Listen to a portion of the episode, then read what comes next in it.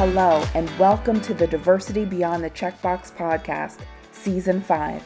I'm your host, Jackie Ferguson, certified diversity executive, writer, human rights advocate, and co founder of the diversity movement. On this podcast, I'm talking to trailblazers, game changers, and glass ceiling breakers who share their inspiring stories, lessons learned, and insights on business, inclusion, and personal development.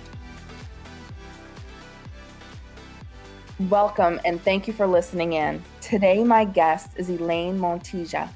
Elaine is the founder of 5X Minority, Assistant Vice President and CIO for Information Technology at the Graduate Center for the City University of New York, a Forbes Technology Council member and contributor, a TEDx speaker, and an AMA Women's Leadership Center presenter. Wow. Elaine, thank you for being with us today. Thank you for having me. What an intro. I'm finally getting used to listening to it. oh my goodness. I can't wait to dig into some of the amazing things that you're doing. But let's start by talking to our listeners a little bit about your background, your upbringing, and your identity. I think that's going to be a new standard on the questions that I ask my guests. So if you, if you yeah. wouldn't mind starting there. Beautiful. And I love that question because I think sometimes people need to see where I came from so they could understand the journey and where I'm going. Yeah, so I was actually born and raised in the Dominican Republic. I mm-hmm. was there until I finished high school. It's funny, but I had prom night and the next day I was in a flight coming to New York City with my mom.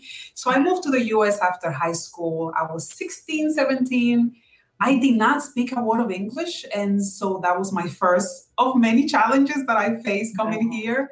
Something else that was funny, you know, up until that time, I thought my name was Elaine because my entire family called me Elaine. And mm-hmm. so my first week in, in college, I was actually absent because the professors were saying it Elaine, and I didn't know that that was my name. And I kept looking around. I was like, oh, they didn't call me today. I don't know what's going on. uh, but that's part of that was part of the struggle. You know, I felt like I I was given a new identity that came with a new name that I was not comfortable using. I also had to learn the language pretty quickly because my mom was really big on us getting an education. And so I started with ESL courses and I was actually lucky because the college that I went to had a lot of Latino students. And so they would help me and they would translate for me every once in a yeah. while. Um, so I think those are some of the, the first challenges that I faced coming here, just getting an identity, learning a new language, and trying to figure out what is this thing called the US and New York and yeah. how do I find my place here? I used to cry the first few weeks and months because I wanted to go back home. I wanted yeah. the beach. I miss my friends and my family. And it was really cold here. I didn't know what snow was. And so it was a lot of learning pretty quickly.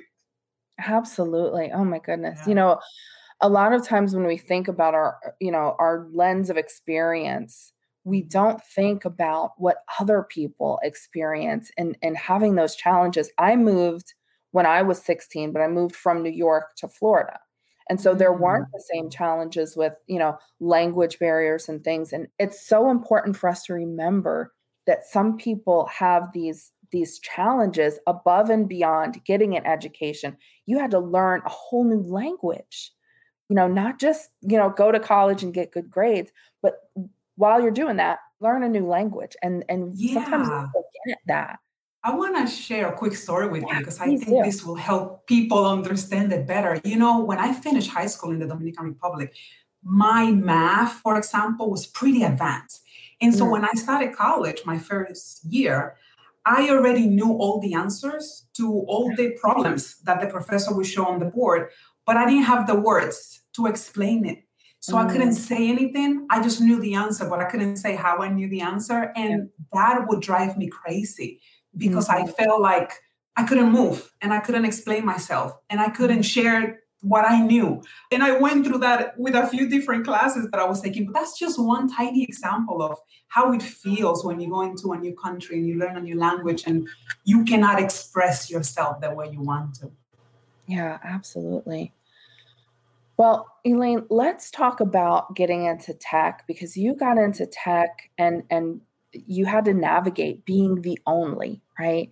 And many of us have experienced that in different ways, but can you share some of the experiences having gone to college, gotten into tech? What first of all, what inspired you to be in tech? Yeah, yeah. First thing I want to say is that I still go through that today. I still have places where I am the only. You know, my love for tech started, I think, through my brother. My oldest brother loved computers and technology, and I would watch him open a computer in front of me and look at the pieces inside, and he would take out a hard drive or a motherboard, and I was fascinated by it. Um, I always consider myself a curious person, and so I'm always looking for answers and looking to learn new things. My first year in college, I was um, assigned to work in the computer lab, helping students. And so I think a lot of that started there. But let me tell you, when I started taking computer classes, is when I first realized that I was the only girl in most of the classes, or yeah. I would be one of two or three, especially mm-hmm. when it mm-hmm. came to computer programming. Uh, And I felt intimidated. I, I would look around and be like, oh my God, I don't know if I'm ready for this. And mind you, when I took C, for example, programming, mm-hmm. I was learning programming and I was learning English at the same time. So it was even worse for me because there were some words that I didn't know how to translate. So that was fun. and then when I made it into the workplace, I realized that it was actually the same and sometimes worse. I would go into meetings where people would speak over me and not allow me to finish my sentences because you have to remember at the beginning we're translating in our minds. I'm saying something in spanish and then i'm trying to find the word so that i can say it in english. It goes away after a while but it's really challenging at the beginning. Yeah. i was also younger than most people around me and i think people thought i wasn't smart enough because i was younger and so i had to deal with that every once in a while. I think that in the end you have to learn how to love yourself and not mm-hmm. worry so much about all these external things that are going on around you. But I wish that I could tell you that things are different today and things have changed because they haven't. It's still the mm-hmm. same. And if you don't know how to speak up and stand up for yourself, you know, I get emails every day from girls that are going through the same thing that I was going through 20 years ago, which breaks my heart. But it's, you know, more reason for for me to use my voice more than ever before. Absolutely. And you know, Elaine, I, I love that you said that because whether you're translating information in, in your head to then speak it, or if you know there are, are people who just take longer to process information before they speak. So there are lots of ways of thinking and communicating where those people get left behind that have amazing things to say and contribute because the people who you know their natural inclination is to speak quickly process quickly are the ones doing the talking right? And they don't give space for people who need that extra moment to process to think through to you know formulate how they want to say something. And organizations and in meetings specifically you need to really give space for that because you can miss out on some amazing ideas amazing innovations from a lot of your employees. Yeah. Something that I wanted to share that I, I know a lot of, especially women, go through today and, and minorities. Right. We already feel uncomfortable because people around the table do not look like us and do mm-hmm. not sound like us. So we're mm-hmm. already dealing with that. I have an idea and I want to say something, but I feel so intimidated by this table especially if it's mostly men, that it takes me a minute to tell myself, go ahead and say it. You can say it. Mm-hmm. And then when we start to say it, people are so impatient because either you have an accent or you're taking mm-hmm. longer because you're trying to translate. And that is what is discouraging a lot of, especially women, from going into tech, that yeah. we are not given the space that we need at the beginning it's not forever because with practice you you, you become more confident and right. that is keeping women out of tech and is making them leave tech early mm-hmm. also mm-hmm. and it's so important for those of us who are around that table to be allies and to be advocates for those who don't speak up as much but to just give space by saying you know, Elaine or Jackie, is there something that you'd like to add? Or what do you think? Right. And sometimes it can be just as simple as that. So thank you for sharing that, Elaine. That's so important. You forged a path becoming CIO and you're on the Forbes Technology Council. How did you get here? Right. And what advice do you have for underrepresented people getting into tech? You know, for me, education was a priority. Mm-hmm. Uh, first, because of my mom, she wanted to make sure that we we got all our degrees.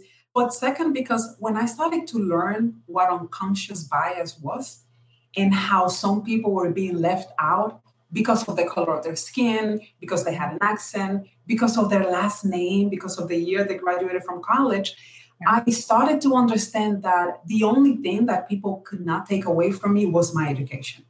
And mm-hmm. so I focused on that as much as I could. I always worked full time and went to college at the same time. And so I got my associate degree and then I got a technical degree in computer networking because I wanted to get a job quickly. And then I went for my bachelor's degree and then I went for my master's degree all throughout working at the same time because I knew that when people looked at my credentials, mm-hmm. they couldn't say, oh, we don't like her because she sounds different. You, you couldn't turn your head away. And so I focused on getting certifications in IT. I got my PMP certification in project management. And for me, that worked. I don't want to sit here and say that that would work for everyone because mm-hmm. it may not. But that was my path, and that is what helped me. Now, the second thing that helped me was the amazing mentors that I found throughout, yeah. you know, my career, starting in college with a professor. And I feel that, you know, having someone who believes in you and sees in you things that you don't see yourself is crucial. And so I, I, I owe a lot of that to them. Plus hard work, you know, especially when you're Latina, you feel sometimes that you have to work three times harder than the person next to you. And that's what I did. Yeah, and so when I was asked to deliver something, I always deliver more because I mm-hmm. knew, and this is part of our culture and our upbringing, I knew that I needed to be the best if I wanted to get ahead. Mm. Absolutely. Yeah. You know, a lot of us had that same conversation with with our parents or or loved ones, people that raise us. You've got to work harder than everyone else to get ahead. And and you know, that's what we're trying to change. We want to create equity a little at a time, right? We can only do it a little at a time, but it's important that, you know, we understand that at some point, you know, we can't outwork bias, right? And so it's important that organizations take time to say, okay, where are we not being fair? Where are we not equitable here? And and change that for them. But yeah, I mean, the education is undeniable, right? Those qualifications, there's nothing to say other than qualified, qualified, qualified, right? So that's, that's yeah. And you know, at times, part of the problem is also included in our culture and our upbringing, mm-hmm. because I know that it was not my mom's fault and it was not her mom's fault, but sometimes we are raised being told, especially for girls, you know, mm-hmm. sit quietly, be yeah. nice. You know, girls don't speak up. And so for many years, I grew up thinking that I needed to be quiet and that I mm-hmm. couldn't raise my voice. And especially for me as a Dominican, we were raised very conscious about respecting our elders. And so mm-hmm. if I work with anyone that was older than me, automatically my brain would go into, oh, this person is older, you need to respect them. And I ended up managing people that were usually older than me. So I mm-hmm. think that is another piece that I don't think we talk about enough. Sometimes mm. we are raised being told, this is how much you could do. This is your level. Yeah. This is your limit. Because as a Latina, especially for me being gay, which added another layer, this is as, as far as you will get. And mm. I had to go through a process of unlearning everything that I learned growing up, everything that I heard from society, from school, from my yeah. teachers, from commercials, from TV mm-hmm. shows, you know, yeah. I had to tell myself, no, that is not true. You could do more than that. You could be better than that. And it, I mean, it takes a lot of practice being conscious and yeah. asking yourself a lot of questions. Ah, that's such good advice. Elaine, let's talk about your TEDx uh, on the value of mentoring women and minorities in tech. Tell us about that experience and, and why mentoring is so important. You talked about that a little bit, but let's dig into that some more. Yeah, I shared that earlier. I, you know, in a way, I think my TEDx talk was a thank you to all the mentors that I've mm-hmm. encountered and also in my mind is a love letter to my nephews because I know that they're growing up and I want them to have a better place than the one that I found. You know, I am a very spiritual person. And so I journal, I meditate, and I do a lot of visualization. And I spent almost five years visualizing myself in the middle of that red carpet. And I would tell myself, you're going to do this one day. I know you're going to do it. but I want everyone to know that I used to hate public speaking. Uh, yeah. So if you hate it, there is hope. Just watch me. um, I used to hate it. I used to be so afraid. I, I couldn't eat. My stomach would hurt right before yeah. I had to say something. And so what I decided was to take action, take classes.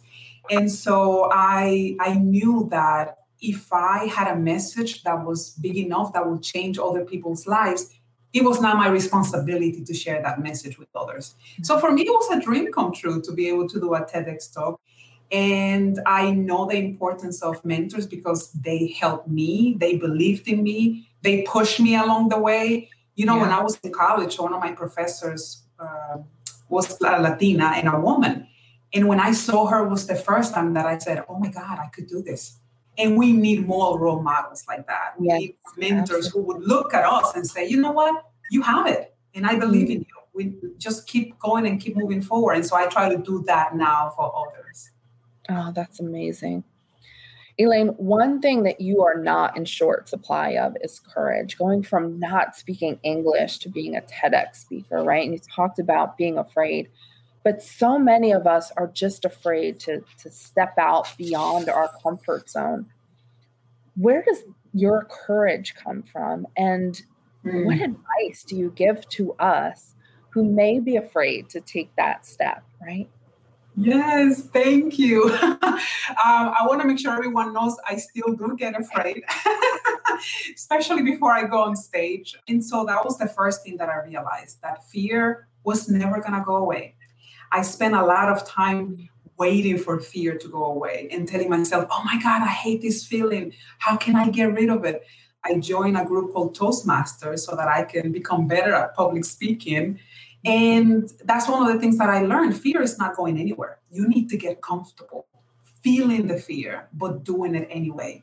Yeah. And so, you know, one of the reasons I knew I needed to get over my fear was my mom it's very personal to me because my dad died when I was seven. And so my mom, I saw her struggle as a single mom and yeah. move to another country. And I always tell myself, you know, the least I could do is make her proud. The least I could do is get another degree. The least that I could do is make sure that I succeed. And she can see that. And she can see that everything she did was not in vain. And so I always keep that in mind. And the second one is my nephews. I'm looking back and I'm looking mm-hmm. forward at the same time. And I want them to see what's possible for them. You know, mm-hmm. we we have darker skin and sometimes we are you know discriminated against only because of that and i know that we have to do something to change it and you know maya angelou said once you know better you do better i want to yeah. make sure that we do better and so the fear is not gone. The fear is there. And I talk to it all the time. My fear is my BFF now. That's what I call it. Um, and, you know, I usually say that fear is a messenger. I always know that there is a message that the fear is bringing to me. The fear is telling me that what I'm about to do it's really important and meaningful to me. And that's why I care about it so much. Mm-hmm. Another trick that I heard, I don't remember who said this, but I've I've used this over and over again, is that instead of saying I'm scared, mm. I switch that in my mind and I say I'm excited.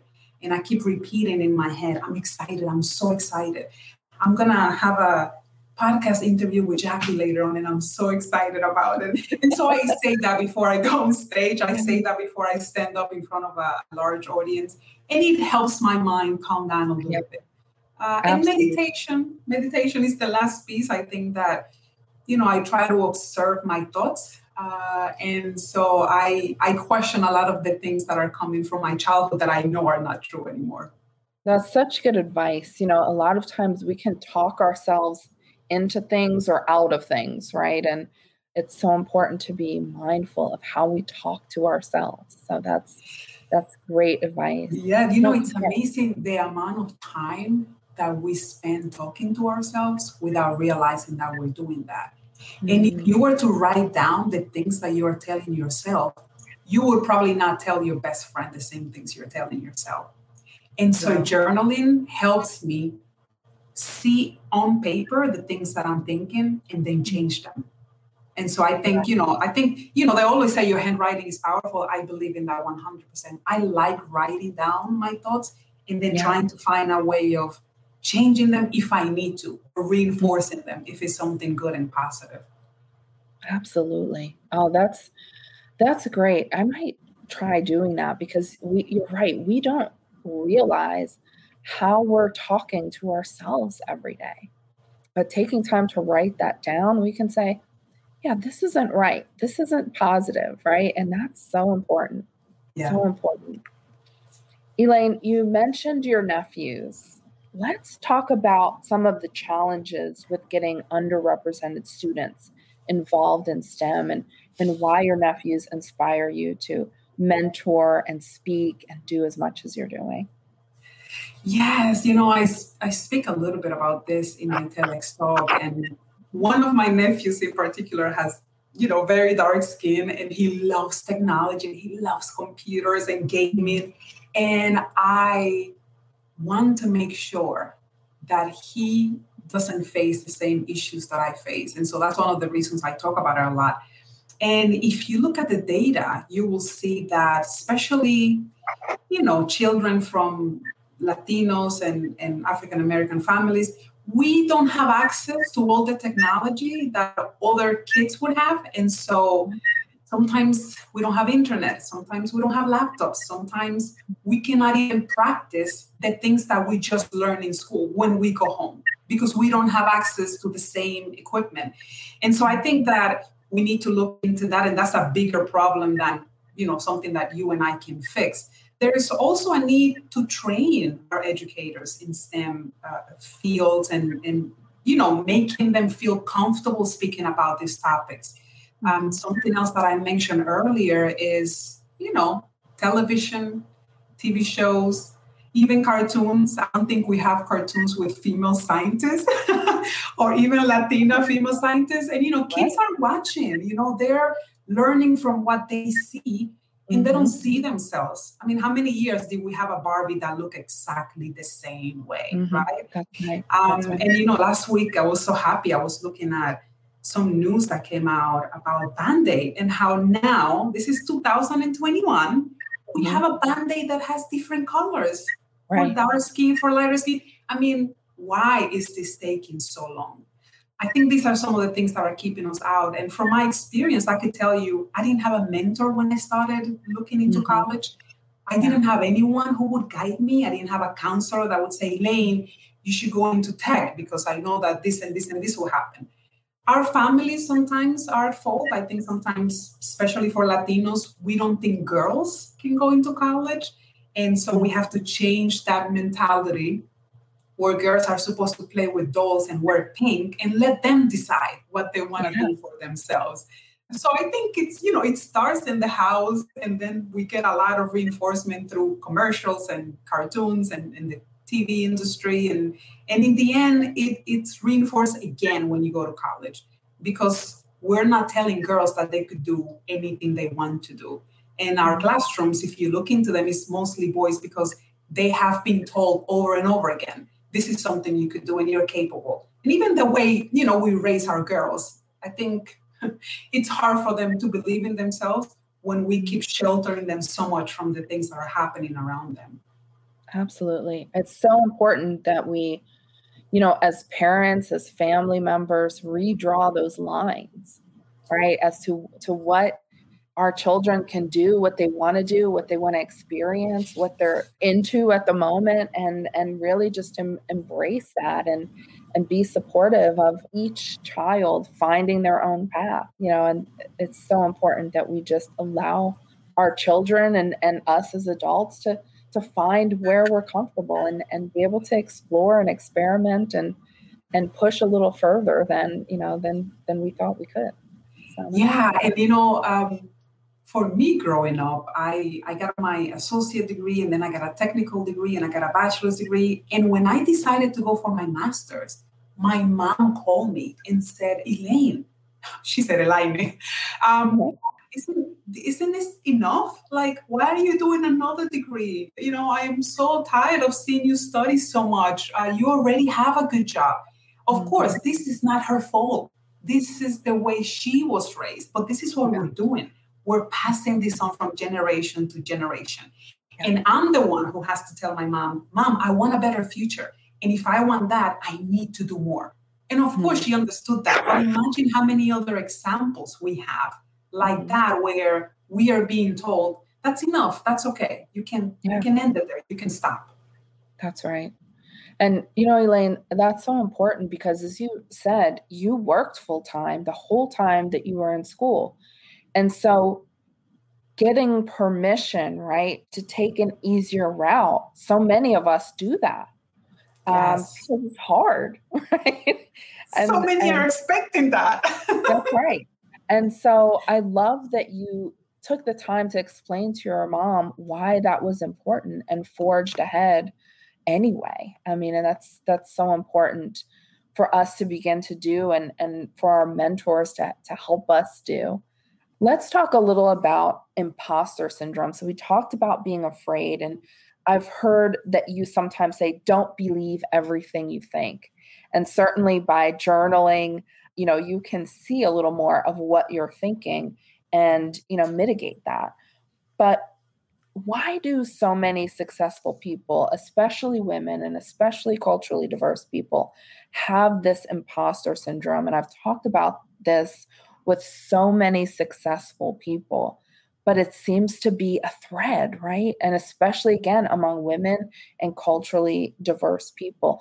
How does that start um, we got into that just a little bit, but I want to I want to lean into it a little more. And then how do we overcome that? Yeah, you know, I dealt, of course, I dealt with imposter syndrome for many years. And I can tell you that I got to a point where I actually got a therapist because I knew that I couldn't fix it on my own. And I I want to make sure everyone hears this because especially in the Latinx community, there is a lot of stigma around having a therapist and what it means. And so, in my opinion, everyone should have a therapist from the moment you're born because we're dealing with so much. But I can tell you, you know, my therapist helped me see all the things that I was telling myself also that were limiting beliefs. And so I learned that I had all of this conditioned thinking that was given to me and I needed to find a way to not believe all the thoughts that came to my head. So you're right. I actually have a sign on my door that says, "Don't believe everything you think." And everyone that comes to see me, that's the first thing they see. Mm-hmm. Um, I I think the problem is bigger than that. I think we have created systems that make us feel imposter syndrome. I, I, I read an article in the HBR that said that imposter syndrome doesn't exist. We just created it. And, you know, I've been thinking about that for a while because there is some truth to that. We in the workplace, even in education, I mean, how many years would it take to dismantle a system that has been created for so many years? Yeah. But even in the workplace, these systems were created predominantly by white men. And now we, with time, are trying to adjust ourselves so that we can conform with what's already there instead of changing it. And even knowing that when you go into a meeting and someone needs to take notes, the first person they look at is the woman in the room, right? That's just one example. There's so many things like that that will continue to take time because people need to first be aware of the bias that they have. And I don't know why a lot of people have so much pushback against that. It's like not wanting to open the Pandora box that's already there and we already know what's in it. So hopefully we'll have more unconscious bias training in the workplace so that people can actually go inside themselves and see the things that they've been doing for a while. Yeah. But you know, on top of that, I, I really want to take a moment to talk about our hiring process because I know that a lot of the issues that we have start there, where we have job descriptions that are three and four pages long. And sometimes I look at a job description, I'm like, I cannot do that. Are you kidding me? Who's going to do all of that? We're looking for super people at this point. Yeah. Um, and we sometimes want people to know everything before they come into the workplace. And that is just impossible. It is not going to happen. That's right. Um, the second portion is even while you're looking at resumes, I mean, there is so much bias that we all have when we see a name, when we yep. see the age, when we see the experience that someone has. And I wish we could just remove all the names from the resumes forever so that no one will ever see them, just like The Voice. Not only yeah. if you ever watched that show, but we need to do that because uh, a lot of us are missing out on opportunities just because of that. Absolutely. And then some of the work is on our end also as women. There's a lot of research that shows that when we look at a job description, we want to have 100% of the qualifications. Men will look at the same job description and they feel they only need 60% and they hit apply. We need to hit apply even if we only have 60%. And that's one of the reasons I created 5X Minority and I talk a lot about this. But, you know, to tell you what helped me, and I share this uh, with all the girls that I mentor, I call it collect evidence. And what I did, and I started many, many years ago, I have a document where I write down all of my accomplishments. Every mm-hmm. project I've completed, I have the date, I have the month, and I go back and I read that document often. Because sometimes we forget how amazing we are, how freaking amazing we are.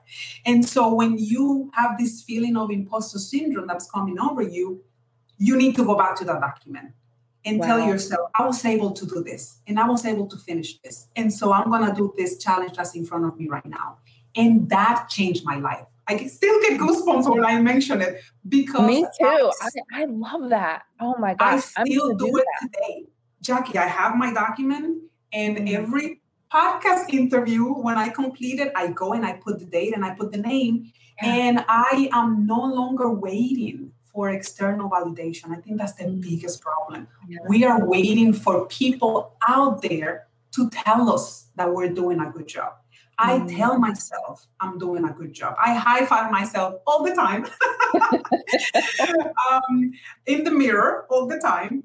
Um, and I think that we need to just know that everything we need, we already were born with it. We came to mm-hmm. this planet with it instead of waiting for someone else to tell us. I tell myself, you did an amazing job today. And it took practice and it's, it's uncomfortable at the beginning, but if you do this over and over again, it's going to be natural. You won't even think about it. And so, if anyone is listening out there, start that document today, write down all of your accomplishments and go look at it every once in a while. It's like a, a boost of self esteem in a second. Absolutely. Oh my gosh, that is so awesome. I'm going to do that. That's so great. You know, because sometimes we do need something that's tangible that that where we can be our own cheerleader, right? And say, yeah. "You're awesome." But you're right. We're so often looking for that external validation that sometimes doesn't come for women and culturally diverse people and certainly not at the same level because you know some groups are are judged on their potential right and given mm-hmm. opportunities based on their potential some of us who are women and culturally diverse who are given opportunities based on our accomplishments which is different and so we're looking for that external validation and, and we need to be able to validate ourselves and i love that i love that Elaine, let's talk about 5X Minority. Why did you start that organization and, and what does the organization do? Yes, so you know, 5X Minority actually started as a blog. Mm-hmm. Um, I realized after being into management for a few years that I had a voice and that people were listening. Um, and I needed to find a way to share everything that I knew with other women, especially. I needed to find a way to share all the tips and tricks, like like collecting evidence, so that other women can also listen to it, right? And so it started as a blog, but after I delivered my TEDx talk, I started to get so many phone calls and so many emails. Um, some of the emails made me cry for days because mm-hmm. women were starting to share what they were going through in the workplace and they felt validated because I was saying it out loud and they couldn't yeah. say it out loud. And so 5X Minority is a company that you know the focus is to elevate the voices of women and minorities in tech. And so we do that through some workshops a lot of public speaking and panels. Uh, sometimes i'm invited to come to speak internally with private groups erg groups. And more recently i started doing more collaborations with other companies so that we can elevate the voices of women. The last yeah. one i did with cadillac which i'm really proud of and i pat myself on the back uh, for it uh, and I want to continue to do more of that because, especially Latinas and, and members of the LGBTQ community, I want to make sure that they see themselves in me and they see what's possible for them too. Mm-hmm. And so I do a lot of writing. I love writing articles uh, and blog posts uh, and sharing them on LinkedIn and just trying to educate people also about my culture and the things that I'm going through and the things that I've been through with the hope that they can see more than they've seen before and hopefully change the way they act the next time they go to a meeting and someone is trying to speak and they're being interrupted you know? Um, so little by little we'll, we'll get there. And i'm actually blessed that i able to have a platform to talk about it. That is amazing. Elaine tell us what inspires you I think I mentioned those first, my mom, yeah. and second, my nephews, and and and more than that, the new generation. You know, I'm mm. I'm a mentor for a group called Lala. It's in Latin American, and when I see those young boys and girls, my heart just swells. I just I watch them in the social causes that they're interested in, in working and moving forward and I am so impressed by the work they're doing. I know a lot of people talk about millennials and the new generations of people who feel entitled, but I don't feel that way. I feel that they're going to change the world. I mm-hmm. feel that they've had enough of the BS that all of us have been dealing with. Yeah. And I'm, I'm excited about the future that they will bring. Love that. Elaine, tell us something about you that not a lot of people know. Mm, that's a good question. well, you know, I love music and okay. dancing a lot. Yeah. And people will be surprised to learn how much I love Bollywood movies. because the music and the dancing is incorporated yeah. in it. Besides the fact that I I love learning about different cultures, and that's why mm-hmm. I travel so much. But Bollywood movies and music, sometimes without knowing the words, I could feel what they're saying. Uh, I'm fascinated by it. I don't think a lot of people know this about me. Oh, that's awesome. That is really interesting. I love that. Yeah, Bollywood is so, I mean, the, the music and the costuming and the dance, it's, it's amazing. Amazing. I love it. Elaine, what is the message that you want to leave our listeners with today?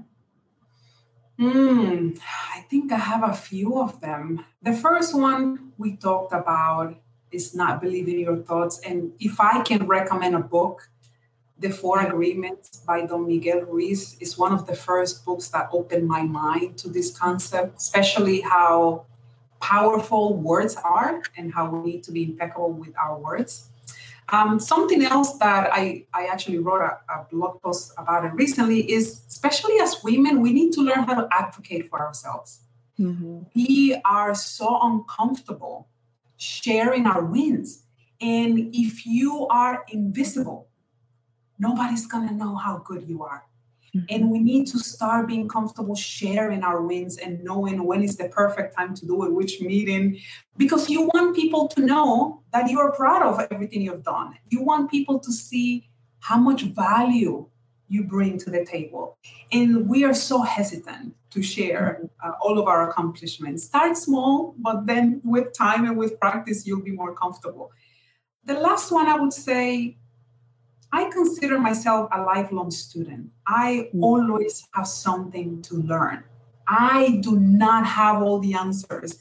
And so, any room that I enter, I'm always ready to learn something new. I'm not the smartest person in the room, I can tell you that. I don't want to be either. I want to learn more. I'm curious about other people, I'm curious about other cultures. And I think if we use curiosity more, a lot of the issues that we have with DEI may go away because you will start to see people as people instead mm. of all the boxes that society wants to put us in. I have like a hundred boxes. You know, it's funny. 5X Minority started with the five things that make me mm-hmm. a minority, and now I have like 10. Yeah. but I can change the name. Um, and so I think that if we start seeing people as humans first and not all these other titles that we put on them, we'll definitely uh, create a better works, workspace for everyone. Absolutely. I love that. You know, seeing people as human and then having the desire to be a lifelong learner so that you're learning, you're putting yourself out there, sometimes being a little bit uncomfortable to try to experience new things and ask those questions that you know you don't have the answers to. I, I love that. That's great. Yeah, you know, and you know, Jackie, especially as leaders, I feel that the biggest problem is at the top and I think leaders are so afraid of saying the wrong thing that they end up saying mm-hmm. nothing. Yeah. And we need to change that. And it would only happen when we are more comfortable being vulnerable in front of others, yeah. right? And so even when the pandemic started, I, I immediately met with my entire staff and I said, I don't know what's going on. And I don't know what we're going to do about it. Yeah. But we're going to figure it out. And I'm going to keep you updated. And Mm-hmm. I didn't go into the meeting saying, this is what's happening, this is what we're doing. No, I have no clue. We've never been here before. I've right. never been through a pandemic. And so I don't know what we're doing, but we're going to figure this out. And I do that all the time. If I don't know something, I, the first thing I would say, you know what, I'm not sure. Can you tell me more so that I can understand that? We need to yeah. be comfortable being vulnerable because yeah. it helps other people to connect with us at a human level, which is mm. what we're missing. Absolutely. Elaine, how can people connect with you? Yes, well, you can go to 5xminority.com and all of my social media uh, are listed there. And also, I'm pretty active on LinkedIn. So if you put my name, I think I'm the only Elaine Montilla, you will you will find me there. Awesome, awesome. Elaine, thank you so much for spending time with us today. Your insights and perspectives and advice for us is so amazing. I know I'm going to, I took some notes during the podcast and I'm going to do so many of those things. It's such great advice. Thank you, thank you, thank you for being with us today. Oh, that makes me so happy. Steal everything you want. um, uh, everything I have, I want to give it away. So that makes me happy. And thank you for the opportunity and for creating this space for us to come here and be truly ourselves. Awesome. Thank you. Thank you so much.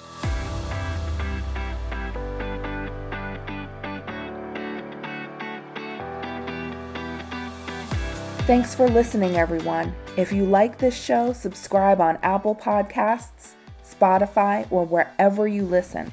And if you really like it, leave us a rating and review as well. To keep up with our seasons and our guests, follow this podcast on LinkedIn, Instagram, and Twitter. This show was edited and produced by Earfluence. I'm Jackie Ferguson. Join us for our next episode of Diversity Beyond the Checkbox. Take care of yourself and each other.